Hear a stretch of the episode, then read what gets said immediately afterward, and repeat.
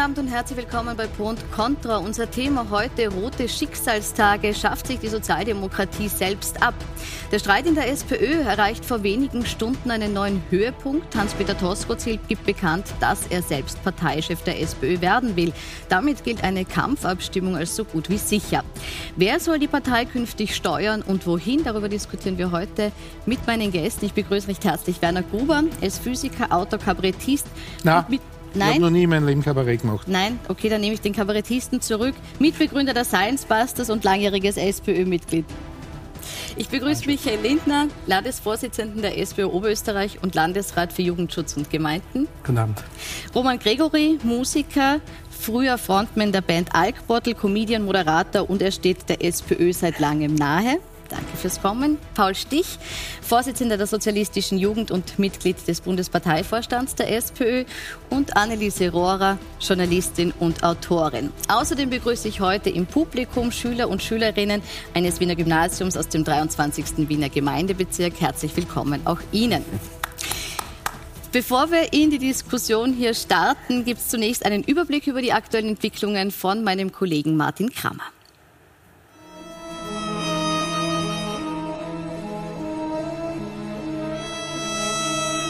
Das Duell um die Führung. Pamela Rendi-Wagner gegen Hans-Peter Doskozil. High Noon in der SPÖ. Wer der Partei aktuell zuschaut, könnte meinen, er sei im falschen Film. Seit ihrem Aufstieg zur Parteichefin kämpft Pamela Rendi-Wagner mit Querschüssen des burgenländischen Landeshauptmanns. Der jüngste Tiefpunkt der Führungsdebatte, ein skurriler Streit um Mitgliedsbeiträge, die die SPÖ Burgenland angeblich nicht bezahlen wollte. Die Landespartei widerspricht und veröffentlicht einen Überweisungsbeleg. Die SPÖ-Chefin wiederum schießt zurück Richtung Burgenland. Das sind schmutzige Methoden aus dem Umfeld des Landeshauptmannes. Doskozil. Und das ist eine Heckenschützenmentalität und ich werde auch diesen Zerstörungsversuchen der Partei nicht nachgeben. Ein unschöner Streit auf offener Bühne. Die Lösung könnte ein vorgezogener Parteitag mit Kampfabstimmung bringen oder eine Mitgliederbefragung. Doch wer kann die Talfahrt der SPÖ beenden? Pamela Rendi-Wagner ist jedenfalls überzeugt, dass sie es kann. Und sie warnt heute vor einem Rechtsruck der Partei. Man kann nämlich nicht ein bisschen recht sein. Man kann auch nicht ein bisschen schwanger sein. Es sind Tage der Entscheidung für unsere Bewegung. Vermutlich eine Botschaft in Richtung Doskozil, der für einen strengeren Asylkurs steht und heute offiziell für den Bundesparteivorsitz kandidiert. Klar ist, ganz gleich wer künftig an der Parteispitze steht. Sie oder er braucht ein Rezept für die Glaubwürdigkeitskrise der SPÖ. Wofür steht die SPÖ? Kann ich im Moment nicht sagen, sondern im Moment steht sie für Streit internen. An und für sich so ein mieser Stil, dass ich mich wirklich frage, ob die regierungsfähig sind. Ich sage immer, wenn wir uns so als Unternehmen verhalten würden, waren wir so richtig schön Konkurs. Die versuchen zu erraten, was die Leute hören wollen und sagen dann halt eben das. Man weiß nicht, wofür die Partei steht. Aktuell steht sie für Streit, hören wir da. Jetzt wissen wir seit kurzem, dass Hans-Peter Doskozil Pamela Rendi-Wagner wirklich von der Parteispitze ablösen will. Herr Lindner, werden Sie ihn unterstützen? Ich bin zu Beginn einmal froh über diese Klarheit, die uns Hans-Peter Doskozil heute äh, auch ausgerichtet hat, dass er sozusagen kandidieren will. Das war eine schwelende Frage in den letzten Monaten. Und ich glaube, jetzt geht es einfach um eine grundlegende Klärung und um einen Prozess, wo ich glaube, dass möglichst viele Menschen in der SPÖ mitentscheiden äh, sollen. Und das soll auch eine Klärung sein, die dann unbestreitbar ist und die Klarheit bringt. Und das äh, brauchen wir auch, weil wir dann ähm, äh, am Ende des Tages ja um das Vertrauen der Menschen werben wollen. Und das schafft man nicht, wenn man nur mit sich selber beschäftigt ist. Und da geben wir derzeit aus meiner Sicht ein desaströses Bild ab. Und ich sage auch im Namen äh, von vielen tausenden ehrenamtlichen Funktionärinnen, Gemeinderätinnen in der SPÖ, dass das derzeit einfach ein unerträglicher Zustand ist. Aber haben Sie schon für sich Klarheit? Wissen Sie, wem Sie Ihre Stimme geben werden, wenn es denn zur Entscheidung kommt? Also wir sind jetzt am Beginn eines Entscheidungsprozesses äh, und wir werden morgen einmal das Prozedere festlegen, äh, wie wir zu dieser Entscheidung kommen. Und ich glaube, dann geht es einfach auch darum, dass beide darlegen, mit welchen Inhalten, mit welchen Schwerpunkten vielleicht auch mit welchem Team Sie in diese äh, Entscheidungsfrage gehen werden. Und dann wird man sich äh, das ansehen, mit welchen Inhalten man am besten kann. Aber ich hm. mache auch als Landesparteivorsitzender der SP Oberösterreich, auch meinen Mitgliedern in Oberösterreich, da keine Vorgabe. Mhm. Keine Vorgabe, aber Sie wollen auch nicht sagen, wofür Sie eher stehen, höre ich jetzt daraus. Äh, wollen Sie uns verraten, weil Hans-Peter Doskozil hat auch gesagt, er wird demnächst ein Team präsentieren, mit dem er antritt. Wurden Sie gefragt, ob Sie diesem Team angehören wollen? Nein. Gut. Herr Stich, die gleiche Frage an Sie. Wissen Sie schon, für wen Sie stimmen werden? Wollen Sie schon sagen, für wen Sie oder welchen Kurs Sie für den richtigen halten? Ja, also wir haben letzte Woche einen Vorstoß gemacht, der ja auch in Richtung Sonderparteitag und Mitgliederbefragung ging, um genau dieses Glaubwürdigkeitsproblem auch zu lösen, das durchaus da ist, wo ganz klar ist, diese Führungsfrage muss geklärt werden, damit man sich eben dann wieder aufs Inhaltliche, auf die Inhaltliche hocken, weil das ist ja das, warum wir eigentlich, warum es uns eigentlich auch gibt, ähm, in irgendeiner Form, in irgendeiner Form da sind. Jetzt geht es darum, zunächst einmal das Prozedere zu klären, dann geht es darum zu schauen, wer wirft eigentlich alle den Hut in den Ring. Also auch das Prozedere ist ja jetzt noch nicht ganz klar. Dann heißt das, Sie gehen davon aus, dass noch wer Dritter dazukommt? Ich würde es per se nicht ausschließen, dass dritte Leute dazukommen. Und ich glaube, es muss auch gar nichts Schlechtes sein, wenn noch Leute dazukommen. Weil es ist ganz klar, es geht hier weder um Pamela Rendi-Wagner als Person, noch um Hans-Peter Doskozil als Person, sondern es geht schlicht und ergreifend darum, dass wir uns insofern zusammenraufen, dass wir als Partei bei den kommenden Nationalratswahlen den ersten Platz machen und Mehrheiten jenseits von Schwarz-Blau bilden. Das ist das, worum es geht. Da sagen wir, hey, alle, die glauben, sie trauen sich diese Aufgabe zu, sollen ihre Konzepte und ihre Ideen präsentieren und dann mögen eben die Parteimitglieder darüber abstimmen, in welche Richtung es weitergehen soll. Dem will ich jetzt auch noch gar nicht vorgreifen. Ich glaube, es ist eben wichtig, die Debatte eben vom Kopf auf die Füße zu stellen. Zunächst das Prozedere, dann die Kandidatinnen und dann schauen wir uns an, wer Aber wenn Sie sagen, Sie schließen es nicht aus, höre ich da auch raus, dass ein Wunsch vorhanden wäre nach einem dritten Kandidaten, einer dritten Kandidatin, dass Sie jetzt weder Pamela Rendi-Wagner noch Hans-Peter Doskozil überzeugt ihre Stimme geben wollen? Ich glaube, es gibt inhaltliche Auseinandersetzungen, die natürlich in alle möglichen Richtungen gehen, in der uns auch wir als sozialistische Jugend immer sehr klar positioniert haben. Worum's, was ich mir wünsche, ist aber, glaube ich, steht an zweiter Stelle. Nämlich, worum geht es an erster Stelle darum, dass man Konzepte findet, wie man eben Platz 1 erreichen kann, wie man neue Mehrheiten bildet, wie man eben auch sicherstellen kann, dass in dem Land keine Politik mehr für Konzerne gemacht werden, sondern dass mit Mieten, mit Lebensmitteln, mit Energie niemand mehr Profite auf dem, auf dem Rücken der einfachen Leid macht. Das mhm. heißt, dementsprechend Konzepte in die Mitte. Gut. Wenn das dritte Personen sind, ist das sicher keine Sache, für die ich mich verwehre. Und dann wären wir in diesem Entscheidungsmodus. Über die Inhalte sprechen wir gleich noch ausführlich. Ich möchte noch kurz bei den Personen bleiben. Herr Gruber, Sie sind Forschungskoordinator im Burgenland, haben also eine Burgenlandnähe. Werden Sie Hans-Peter Doskozil unterstützen? Also ich lege mich heute hier ganz klar fest. Ich werde die Person unterstützen, die im Bereich der Bildung das beste Angebot liefern wird und die im Bereich des Umweltschutzes das beste Angebot liefern wird und schließe mich meinen Vorrednern an. Wir stehen jetzt, und ich persönlich finde, das war jetzt, spricht das von dem Ende der Sozialdemokratie. Mir ist jetzt gerade, wenn ich mich hergesetzt habe, eingefallen, Gene Kranz. Das war der Verantwortliche für die Apollo 13 Mission. Das war eine Mission bei der NASA, die nicht ganz so schön gelaufen ist, wo man aber gesehen hat, was Menschen in einer Krisensituation zustande bringen. Und die SPÖ ist eine krisenerprobte Partei. Wir haben das schon mehrmals gezeigt. Ich sage jetzt äh, Michi Ludwig versus Andi Schieder, was ja auch durchaus, äh, wo schon zur Sache gegangen ist. Und ich erwarte mir ähm, von unseren, äh, in dem Fall beiden äh, Streitparteien, dass sie das ausdiskutieren, dass die ein souveränes Programm vorlegen. Und das Programm beinhaltet für mich einerseits die kurzfristigen Maßnahmen, das, was wir jetzt haben, die aktuellen Probleme und vielleicht nur den Ansatz. Das heißt, wurde, hat vor kurzem ein Politberater gemeint, ja, jetzt liegen die Probleme auf der Straße und die SPÖ nimmt sie nicht an. Ich kann euch beruhigen, ich glaube nicht, dass die Regierung, die jetzt schon seit, oder die Regierungen, ich weiß gar nicht, wie viel es insgesamt schon sind, seit viereinhalb Jahren versuchen herumzudoktern. Ich glaube nicht, dass die in drei Monaten souverän sind. Also in drei, vier, fünf Monaten haben wir die Probleme immer noch. Gut, auf Programme, wie gesagt, kommen wir gleich noch. Bleiben wir noch kurz bei den Personen. Sie haben gesagt, die Person, die eben gewisse Punkte am besten inhaltlich abdeckt. Gibt es von Ihnen einen Vorschlag, wer das sein könnte? Abgesehen von Pamela Rendi-Wagen und Hans-Peter Doskozil, weil da wollten Sie sich ja nicht festlegen? Es ist so, äh, nach der Spieltheorie jetzt gibt es vier Möglichkeiten. Und diese Möglichkeiten sind heute mit Nachmittag entschieden worden. Die schönste Möglichkeit, die ich mir wirklich persönlich gewünscht hätte, wäre die Kooperation von beiden gewesen. Das heißt, dass man sich morgen zusammenstreitet ne? und sagt so, jetzt die Iden des März sind vorbei und morgen 15. März, es gibt um die Schweizer Hauseröffnung. Jetzt haben wir die Situation Kooperation versus Eskalation. Und da wird einer mäßig gewinnen, der andere stark verlieren. Und wenn es beide eskalieren lassen, das haben wir jetzt zum Glück nicht mehr. Und damit ist in meinen Augen, glaube ich, nicht, dass eine dritte Person eine realistische Chance hätte. Außer man würde sich morgen irgendwie präsentieren und sagen, boah, wir hätten jetzt eine ultimative Lösung dafür. Okay, Herr Gregory, Sie sind jetzt nicht gezwungen, irgendwie abzustimmen. Deshalb frage ich auch nicht, wem Sie, wem Sie das Kreuzel geben. Aber wer würde der Partei Ihrer Meinung nach besser tun? Ich bin immer der Meinung, dass der, dieser, Streit äh, äh, ganz klar vom, vom, vom, äh, vom Herrn Doskozil ausgeht, äh, dass der jetzt eigentlich schon der Partei so weit im Vorfeld geschadet hat, dass hier keiner als Gewinner aussteigen kann. Es sind schon so viele Scherben am Boden, das kann keiner mehr aufkehren. Äh, äh, die, wenn, wenn, wenn, wenn Pamela Rendi-Wagner die Abstimmung gewinnt, wird sie trotzdem geschwächt aus diesem Prozess herausgehen. Und genauso wird Herr Doskozil sehr viele Feinde haben und genauso dann auf einige Heckenschützen treffen, die jetzt mit dieser Abstimmung dann nicht zufrieden sind.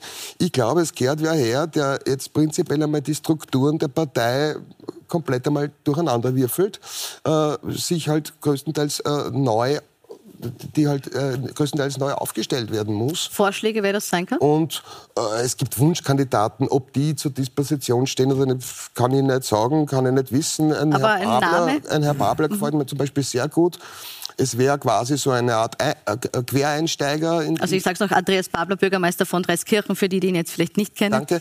Oder, oder auch ein Herr Hacker, der Herr Gesundheitsstadtrat, äh, äh, macht für mich auch einen sehr authentischen Eindruck, der äh, komplexe Inhalte relativ äh, äh, verständlich vermitteln kann und wo ich eigentlich diese Personen, aber auch eine Frau Buresch, wenn man, wenn man bei einer äh, ähm, Frau bleiben möchte, glaube ich, hat auch eine gewisse, diese Authentizität, wo ich sage, die hat für mich eine Glaubwürdigkeit, die kann Inhalte vermitteln, die vielleicht auch nicht alle gut hassen möchte. Aber, Aber Sie würden es was aus, ja.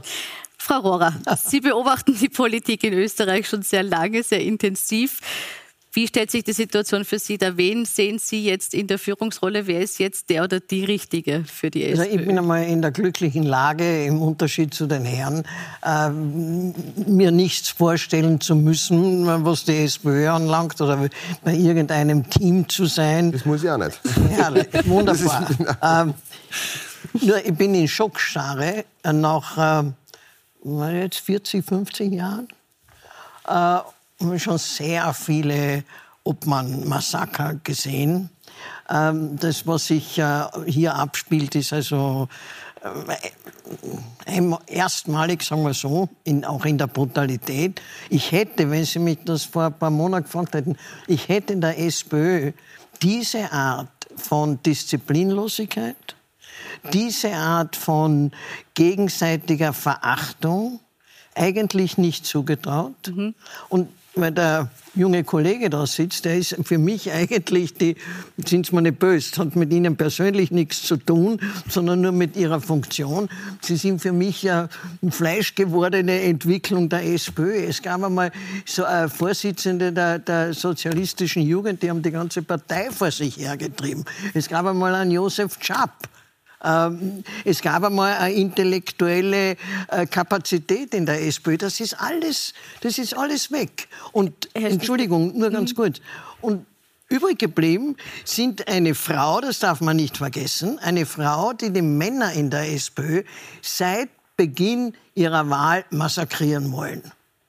Das ist übrig geblieben. Und ein Burgenländer, der ungefähr nicht einmal so viel äh, ähm, Wähler äh, vertritt wie, wie äh, Favoriten und, und Simmering gemeinsam. Und was ist das für ein Zustand da hätte einer ich jetzt solchen von beiden Partei? gerne eine Reaktion. Herr Stich, vielleicht von Ihnen zuerst, weil Sie direkt angesprochen wurden. Wie geht es Ihnen damit mit diesem Urteil von Frau Rohrer?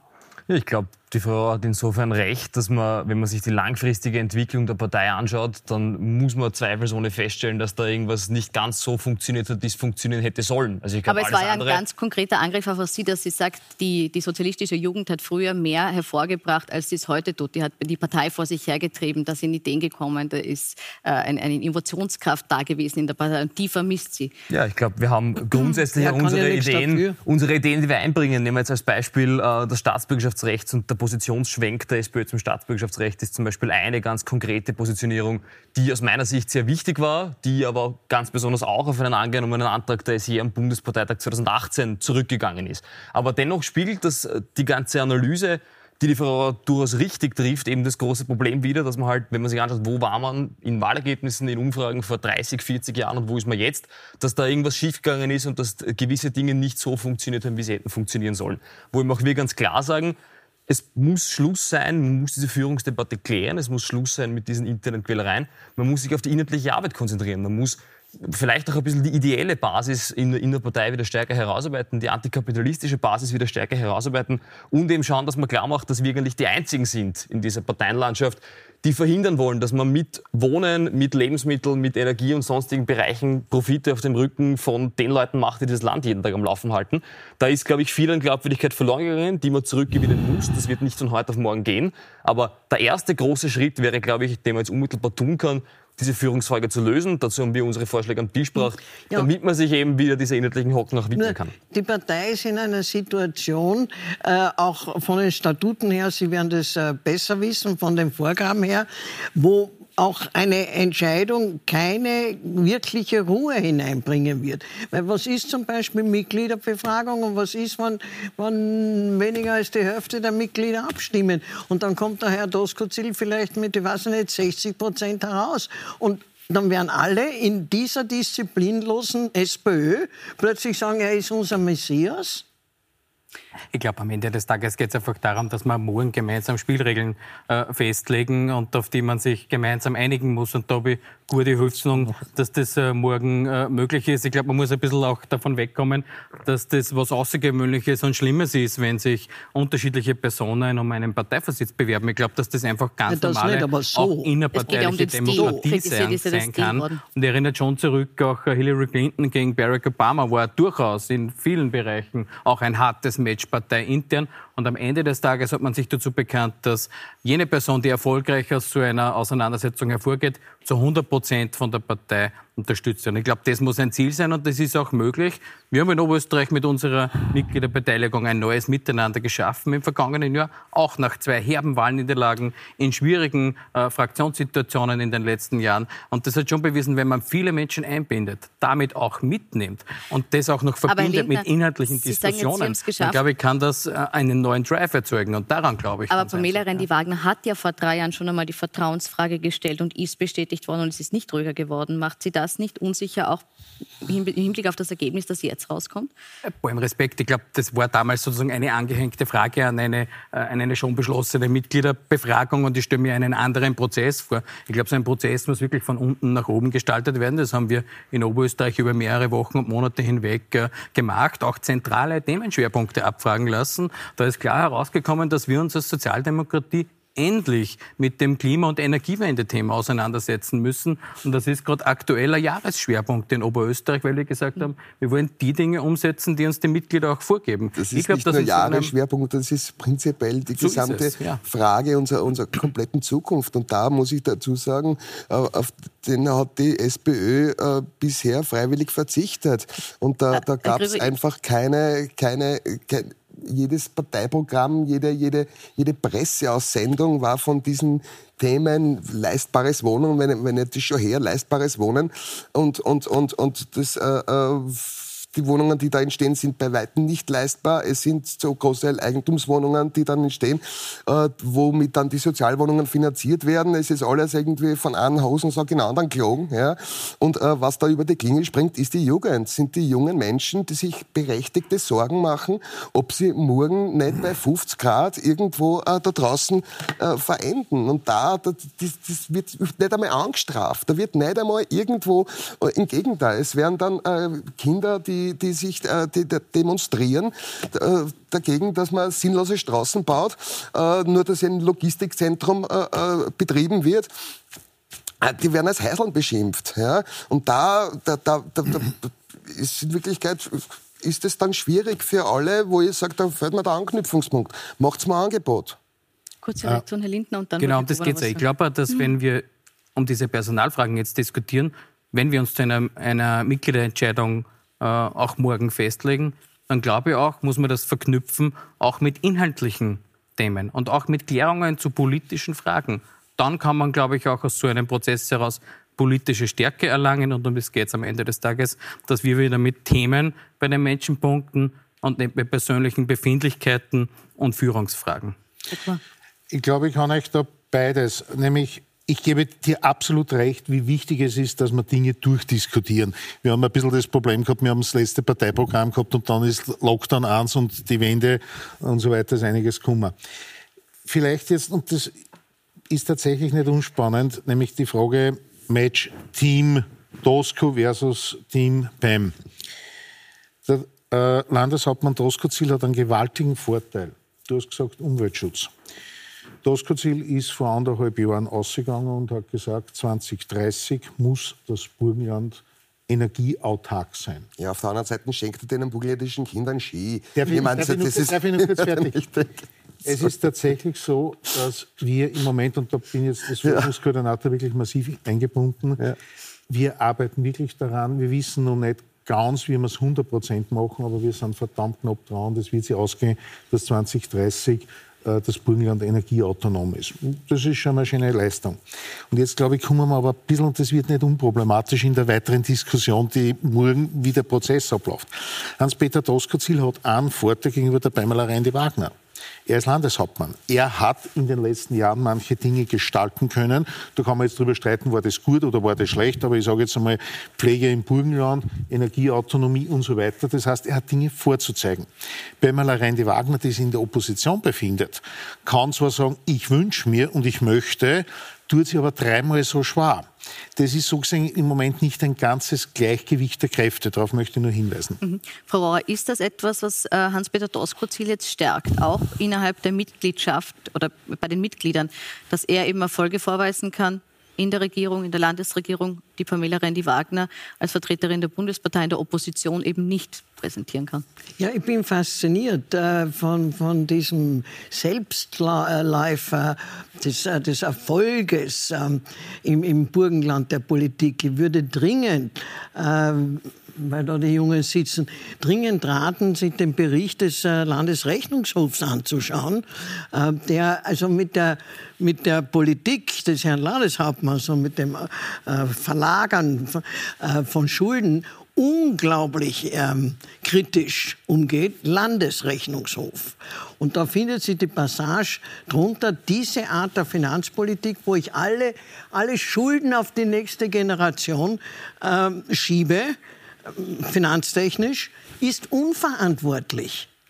Das greift aber niemand auf. Jeder redet nur von den fantastischen Erfolgen im Burgenland, den 10.000 Euro für die Ärzte, die, die äh, Angestellten, äh, äh no, Pflegenden, äh, die, all das. Aber dass das einen Schuldenhaufen anhäuft, den die nicht, ihr nicht, weil ihr seid nicht aus dem Burgenland. Aber, aber vielleicht sieht der eine oder andere noch zurückzahlen müssen. ja. Und davon redet kein Mensch. Verstehe ich. Ist das ein Erfolg, der auf Kosten der Jungen geht? Das würde ich auf gar keinen Fall so sehen, dass per se dass ein Match alt gegen jung oder bestehende gegen die nächste Generation ist. Ich glaube, es geht auf der einen Seite mal ganz klar darum, dass man sagt, den Schulden stehen halt etwas gegenüber, was einen, was einen Mehrwert darstellt, der entsprechend da ist, also öffentliches Eigentum, das da ist. Auf der anderen Seite gilt es aber schon zu sagen, ich glaube, wir haben gerade auch als Sozialdemokratie gute Konzepte, wenn es darum geht, wer zahlt für die Dinge, die für alle gut sind. Und wenn wir uns hier anschauen, wer hat die Steuerhoheit, dann ist das nicht das Land Burgenland. Jetzt kann man über den Landesrechnungshofbericht natürlich streiten. Was aber, glaube ich, ganz klar ist, ist, dass die Forderung, wie man steuerpolitisch hier gegensteuern kann, wie man auch die Finanzierung sichern kann für ganz viele wichtige Projekte, eine Sache ist, die auf Bundesebene angesiedelt ist, wo sich die ÖVP und auch die Grünen, jetzt in der aktuellen Bundesregierung vor allem die ÖVP, seit Jahren weigern, hier endlich diejenigen auch ordentlich zur Kasse zu bieten, die jeden Tag von diesem Werkel profitieren, in dem wir laufen. Also ich glaube, die Debatte, welche, welche, welche, was kann man sich besorgen auf Kosten der nächsten Generation, muss man eher über die Frage, wer zahlt für die Dinge, die wir alle gemeinsam brauchen, lösen und weniger das zwangsläufig auf die nächste Generation abzuschieben. Ja, aber Sie wissen schon, dass wir auch ein Bundesland hatten, das von einem Landeshauptmann ganz knapp an die Insolvenz geführt wurde. Natürlich. Und das muss man mit kritischem, mit kritischem Blick betrachten.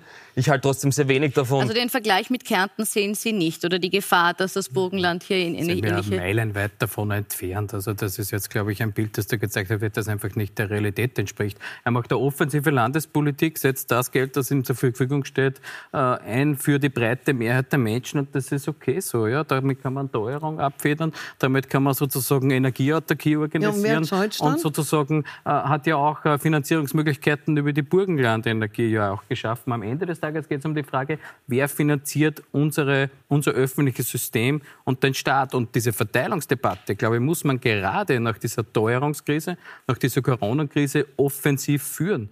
Weil ich stelle schon fest, in den letzten drei Jahren hat niemand darüber diskutiert, dass wir mit 47 Milliarden Euro die Unternehmen im Land gestützt haben. Ja, der Großteil zu Recht, Kurzarbeit, alles verständlich. Ja, aber mit der gleichen Selbstverständlichkeit will ich dass auch der breiten Mehrheit der Menschen unter die Arme gegriffen wird. Und dann geht es natürlich um die Verteilung des Reichtums in unserem Land. Und diese Debatte, glaube ich, können wir als Sozialdemokratie mit Herzblut und ganz offensiv und positiv führen. Und gerade die Energieautarkie zum Thema Wer zahlt äh, welches Land hat im Moment in Europa die geringste Inflationsrate?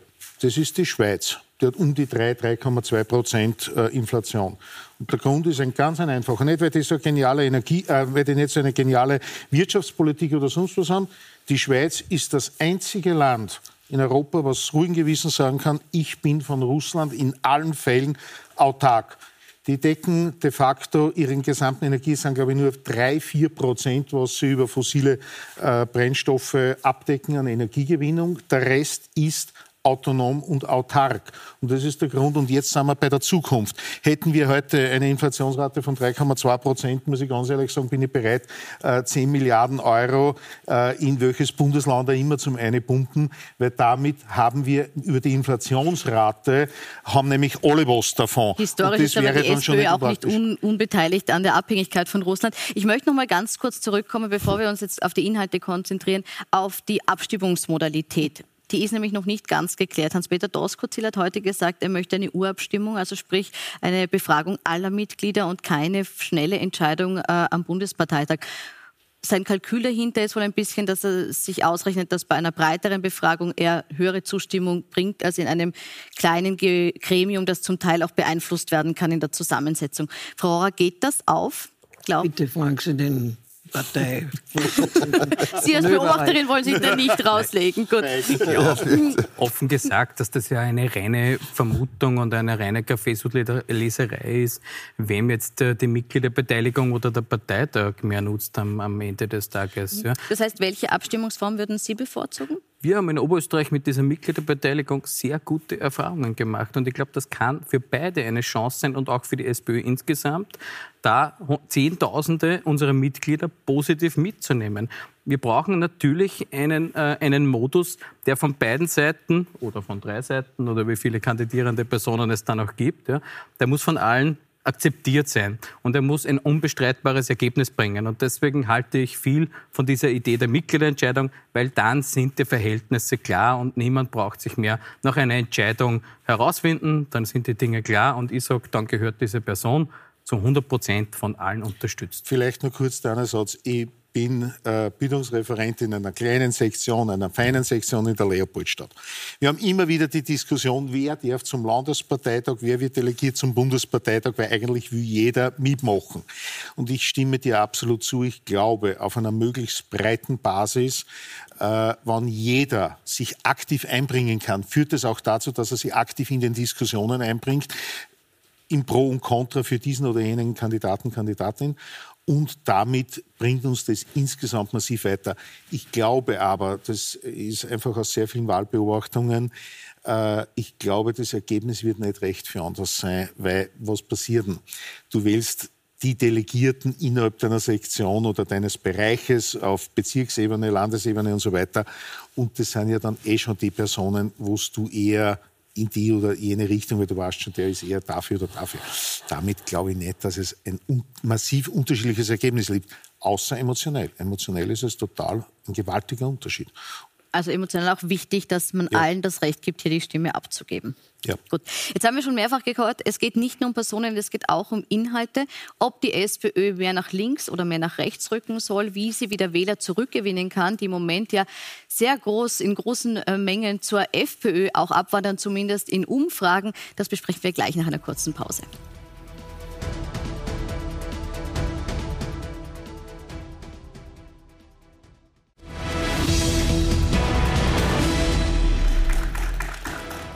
Willkommen zurück bei Pro und Contra, wo wir heute über die roten Schicksalstage sprechen. Hans-Peter Doskozil hat heute bekannt gegeben, dass er für den Parteivorsitz kandidieren will.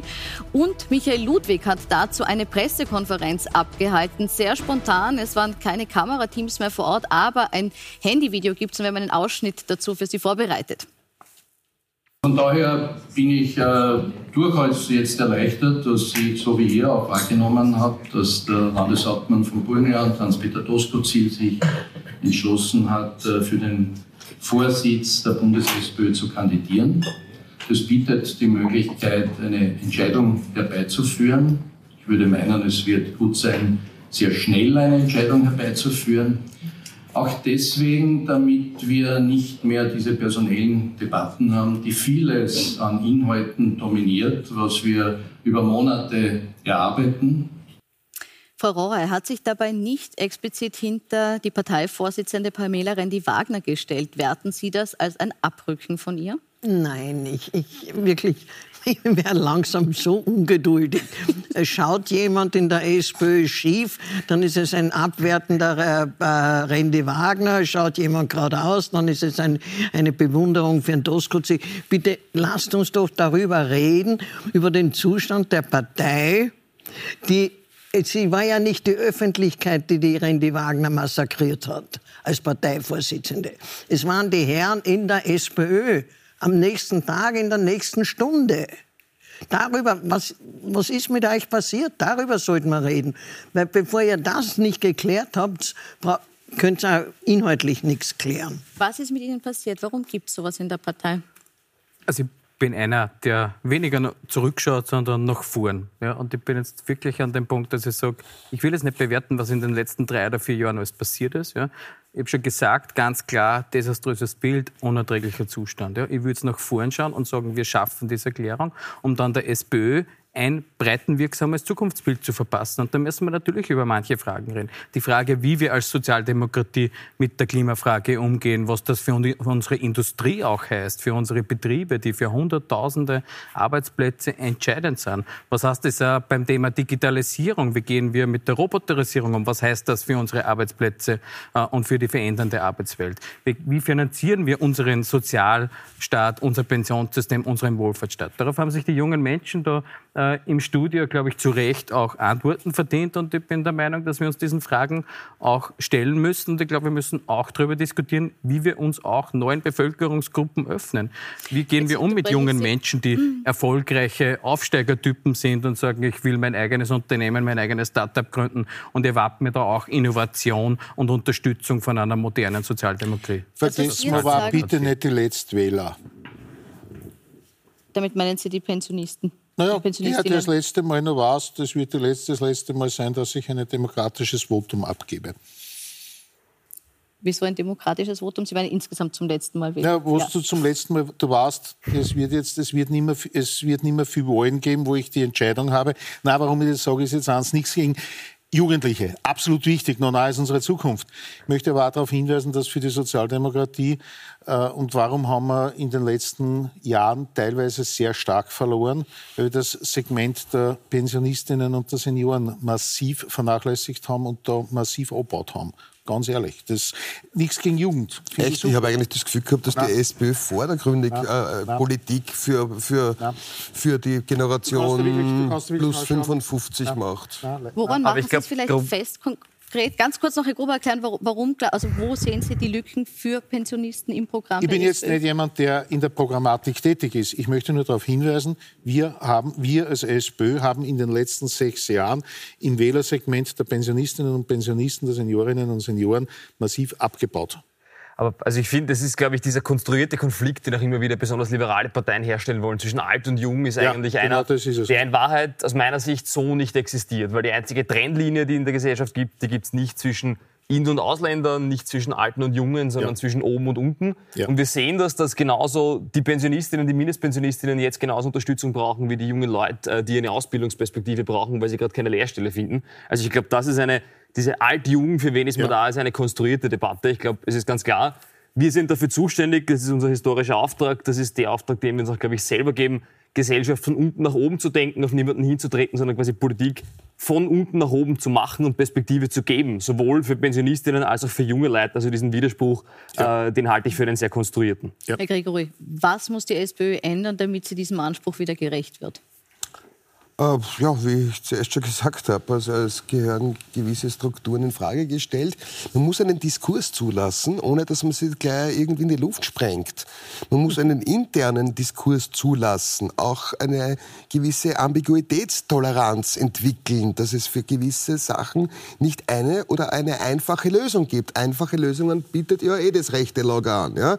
Da brauche ich mich nicht da anhängen. Ich muss ganz klar irgendwie deklarieren und auch die, die, Bevölkerung dem Wähler äh, begreiflich machen, dass es, äh, dass es oft jetzt keine einfache Lösung gibt. Und das muss ich dann auch so weit, so weit nach außen verkaufen, dass es dass die Leute denken, ja, hätte ich auch so gesagt. Ja, und auch, auch verschiedene äh, äh, Problematiken äh, verstehen lernen. Ja, also es, es gibt halt ja, wie soll man sagen, ich, ich, ich, ich, glaube einfach, dass man äh, gewisse Lager da in der, innerhalb der SPÖ dann an den Tisch setzen sollte und äh, da ein jeder, einen, wo, wo jeder seine Themenlage und ich glaube, dass die Jungen äh, besonders die, den Umweltschutz und, und, und die Umweltproblematik und, die, und den Klima, ähm, Klimawandel da irgendwie äh, als unmittelbare Bedrohung sehen. Und das äh, äh, gehört genauso, das muss ein genauso wichtiger Themenpunkt sein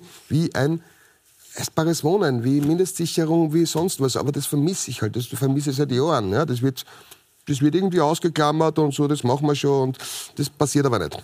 Aber gerade das Deklarieren ist, finde ich, ein, ein extrem guter Punkt, der sich ja durch alle Bereiche durchzieht. Dass man nämlich deklariert, dass man auch ganz klar wieder als Alternative zum bestehenden System da ist, wo offensichtlich ganz viel nicht funktioniert. Also wenn ich heute der Politik, wer auch immer die Politik ist, ans Auswischen will, wähle ich nicht die Sozialdemokratie. Und ich glaube, das ist der Anspruch, den wir auch verfolgen müssen, um auch wieder attraktiv zu werden, gerade auch für die junge Zielgruppe, ist einfach vom System wieder zur Alternative zu werden. Und ganz klar zu sagen, dass wir eine Zukunftsvision zeichnen, die auch bereit ist, mit dieser Marktlogik zu brechen, die ganz viel von dem verursacht, woran wir heute leiden. Wenn es darum geht, dass Wohnen nicht mehr leistbar ist, wenn es darum geht, dass Energiepreise explodieren. Ich glaube, das geht besonders diese Deklaration, auch dieses Bekenntnis dazu, Visionen zu zeichnen, bereit zu sein, auch mit der bestehenden Logik ein bisschen zu brechen, eine wesentliche Komponente ist, wenn es darum geht, diese Glaubwürdigkeit auch wieder zu erringen.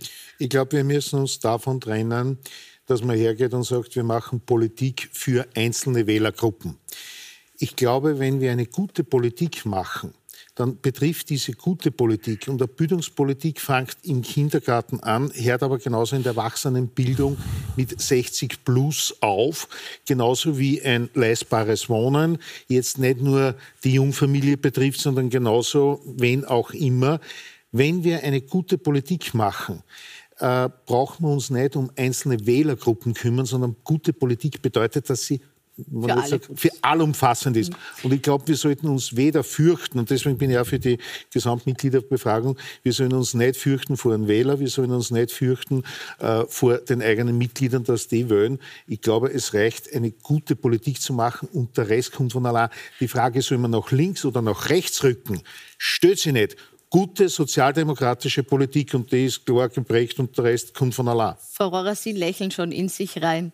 Ja, nein, ich lächle den jungen Mann an. Okay, gut, Sie lächeln den jungen Mann an. Bitte erklären Sie uns was warum. Das ist ein wirklich äh, faszinierender Gedanke, dass die SPÖ, die seit ähm, 1945 äh, ja, also überwiegend die Regierung gestellt hat, dass die sich jetzt plötzlich als Alternative zum Establishment äh, positionieren soll. Glauben Sie wirklich, dass irgendwer hergehen wird Sie haben es ja früher selber gesagt. Und die SPÖ als Alternative zum Establishment und zu dem System, das sie maßgeblich aufgebaut hat, zusammen mit der ÖVP über Jahrzehnte, dass sie plötzlich hergehen sollen und mit dem System haben wir nichts zu tun. Also das ist bitte ein glaubwürdig, da haben Sie sich, glaube ich, jetzt in irgendwas verrannt. Weil das ist das Ende der Glaubwürdigkeit.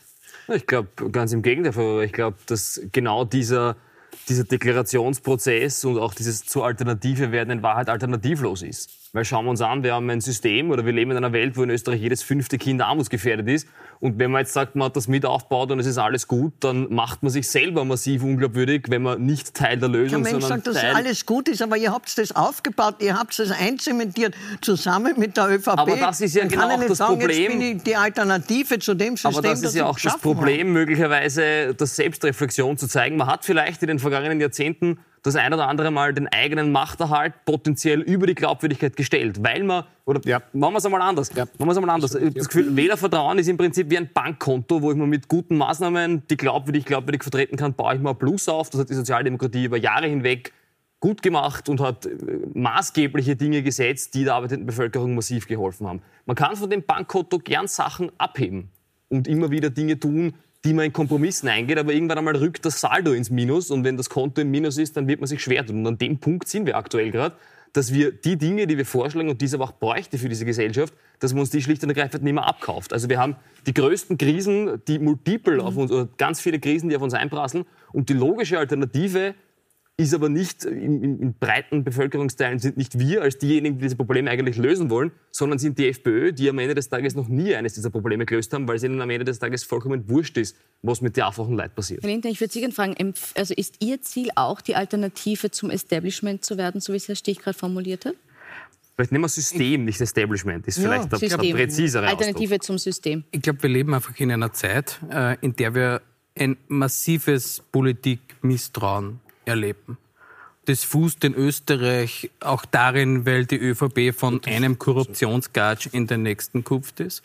Das resultiert jetzt aber auch darin, dass die Menschen erleben, wir haben massive Energiekrise, massive Teuerungskrise und die Politik insgesamt oder die Regierenden schaffen es nicht, diese Verhältnisse in Ordnung zu bringen, damit wir keine, äh, kein weiteres Auseinandergehen zwischen Arm und Reich haben und dass sich Hunderttausende Menschen das Leben nicht mehr leisten können. Und diese Glaubwürdigkeit brauchen wir, dass uns die Menschen das auch wieder zutrauen, das organisieren und lösen zu können. und auf dieser anders. Ebene sind wir derzeit nicht. Ja. Und ich glaube schon, dass wir all diesen politischen Vorschlägen der Regierenden gerade in Österreich immer gute Alternativen äh, vorgelegt haben. Und ich glaube, da braucht ja. man wieder Glaubwürdigkeit. Sie sagen, Sie haben Alternativen vorgelegt. Aber wenn wir uns die Zahlen anschauen, wir haben vorbereitet die Sonntagsfrage, also die Frage, wen würden Sie wählen, wenn am Sonntag Nationalratswahlen wären? Die haben wir im Zeitverlauf dargestellt. Und wenn wir uns anschauen, wo da die SPÖ im Moment liegt, man sieht, sie war schon vorne. Sie war nach dem äh, Rücktritt von Sebastian Kurz eine Zeit lang vorne, wurde dann aber im Spätherbst, äh, frühen Winter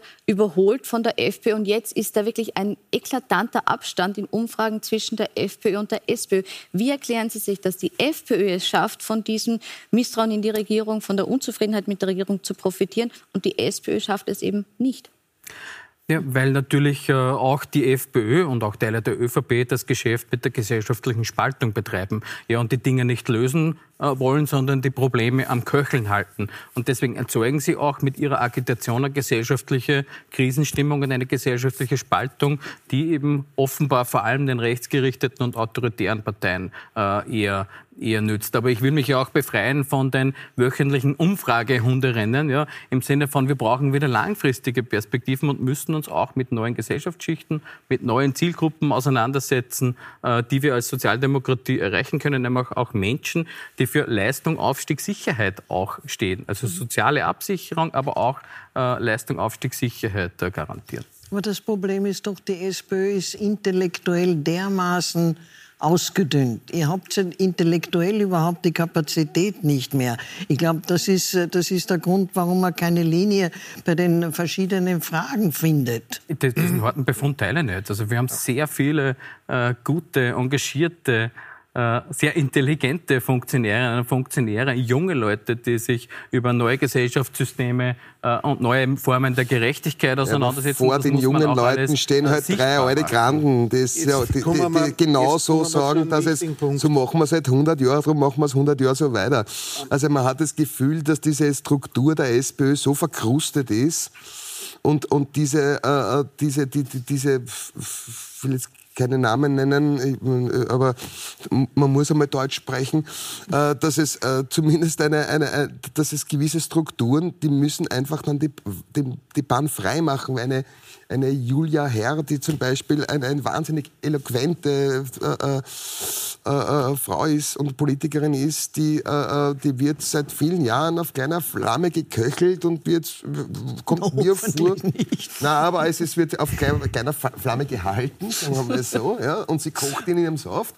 Und, und, und, Auch und das hoffentlich nicht, aber Sie meinen, sie hat keine Chance, groß zu werden wünsch, in der Partei. Da würde ich mir wünschen, dass man die mal in die erste Reihe schiebt oder zumindest in eine maßgebliche äh, Position bringt, wo sie wirklich auch ihre, ihre, äh, ja, ihre, ihre, ihre Sachen darlegen kann.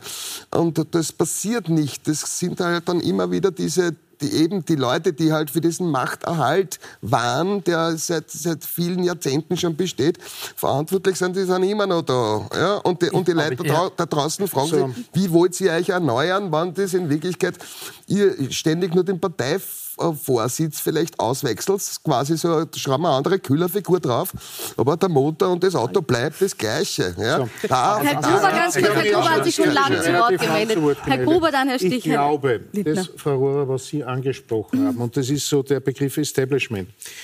Der Michael Häupler hat einmal einen sehr schönen Satz gesagt. Wenn du in die Politik gehst, bitte nur dann, wenn du auch wieder in deinen Brotberuf zurückgehen kannst.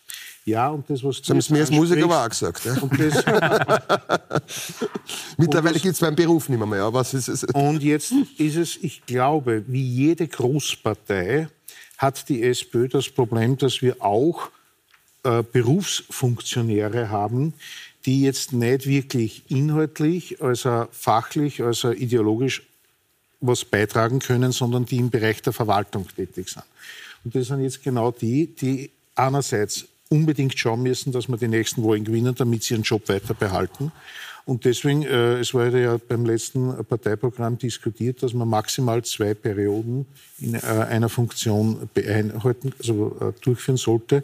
Und ich würde dem durchaus zustimmen, genau um dieses Berufsfunktionärstum. Und ich kann nur jedem empfehlen, macht so einen Job maximal zehn Jahre.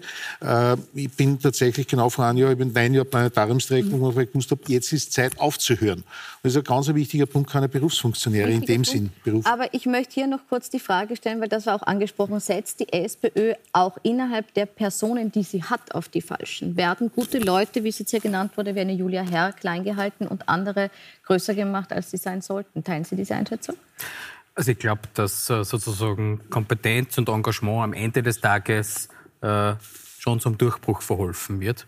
Und ich kann ja nur da sitzen und sagen, was wir in Oberösterreich gemacht haben. Wir waren die erste Landesorganisation der SPÖ, die diese Direktwahl gewagt hat. Wir haben uns massiv verjüngt. Ich habe vor zwei Wochen meinen 40er gefeiert. Unser Landesgeschäftsführer ist 34, haben neue Dinge ausprobiert. Zu mir haben sie am Anfang von einem Jahr alle gesagt, warum machst du das? Ja, du bist sowieso unbestritten jetzt in der Nachfolge deiner Vorgängerin. Ich habe gesagt, ja, aber mir geht es ja darum, die Partei zu aktivieren, neue Menschen vor den Vorhang zu holen und auch junge Menschen äh, sozusagen zu integrieren, die sagen, ich will mich mich mit Digitalisierung, mit anderen Themen äh, abseits eurer klassischen Schwerpunkte beschäftigen. Und das machen wir gerade, indem wir sagen, wir äh, entwickeln die SPO Österreich zu einer modernen sozialen Mitmachpartei. Also da ist viel möglich, man muss sich nur drüber trauen. Wir versuchen das in Oberösterreich und mir macht es einen Riesenspaß und das hat was ausgelöst. Mhm ich möchte doch einen Punkt, wir sind fast am Ende der Zeit, einen Punkt noch kurz reinbringen. Äh, wenn jetzt äh, Hans-Peter Doskozil die Partei übernimmt, Herr Stich, gehen Sie davon aus, dass es dann auch mit der SPÖ einen Kurswechsel in Richtung härteren Migrationskurs, in Richtung, wie es auch schon genannt wurde, rechts gibt? Glaube, es braucht grundsätzlich eine, eine ganz eine harte und eine konsequente Linie in der Migrationspolitik für die Sozialdemokratie. Und die heißt, kompromisslos auf der Seite der arbeitenden Menschen zu stehen. Wurscht, ob sie jetzt einen albanischen, einen österreichischen, einen montenegrinischen oder welchen Pass auch immer haben. Ich glaube, uns zeichnet aus, dass man im Gegensatz zu anderen nicht auf Leute hintritt, wo man immer wen braucht, auf den man treten kann, sondern Politik von unten nach oben macht. Und ich glaube, das ist ein Grundwert, der uns per se stark macht und den es da in weiterer Folge auch braucht. Ich will aber ganz kurz auf eine Sache noch eingehen, die der Herr Gregor gesagt hat, nämlich diese Perspektive von, also ich glaube, weder der Kollege Lindner noch ich, noch jede andere Person, die aktuell auch irgendwie in dieser Struktur aktiv ist, würde sagen, es rennt alles super. Also ich glaube, in, in, Anbetracht der aktuellen Umfragen, ja, der aktuellen Wahlergebnisse zu sagen, es wäre Realitätsverweigerung. Genau das ist der Punkt. Und ich glaube, die zentrale Frage ist aber, Jetzt stehen wir an dem Punkt, wo wir die Umfragen gerade gesehen haben, wo wir auch die Wahlergebnisse sehen, wo wir sehen, dass vieles nicht funktioniert. Und die Frage ist, was macht man daraus? Und wie geht man es an, dass man genau an dieser Glaubwürdigkeit wieder hackelt? Und wir können, ich bin 25 Jahre, wir können nicht äh, rückgängig machen, was in den letzten vielleicht 20, 30 Jahren für Fehler passiert sind. Ich glaube, es geht jetzt nur darum, eben auch Perspektive zu entwickeln, Vision zu entwickeln und sagen, hey, man muss sich inhaltlich wieder drüber trauen, man muss vom System zur Alternative werden und man muss den Leuten was anbieten, um Schritt für Schritt ja. die Glaubwürdigkeit aber zurückzugewinnen. Aber wir sind leider am Ende der Zeit angekommen. Ich, darf, ich kann Sie nicht mehr reagieren lassen. Okay, wir sind leider schon drüber. Wir werden es aber weiter beobachten und weiter diskutieren. Auf Puls 24 berichten wir morgen den ganzen Tag drüber. Um 20.15 Uhr gibt es ein Wild umstritten dazu und um 21.15 Uhr noch eine Sondersendung zur SPÖ-Krise. Wir halten Sie auf dem Laufenden. Schönen Abend jetzt noch auf Puls 4 und Puls 24. Danke Ihnen. Freundschaft, danke.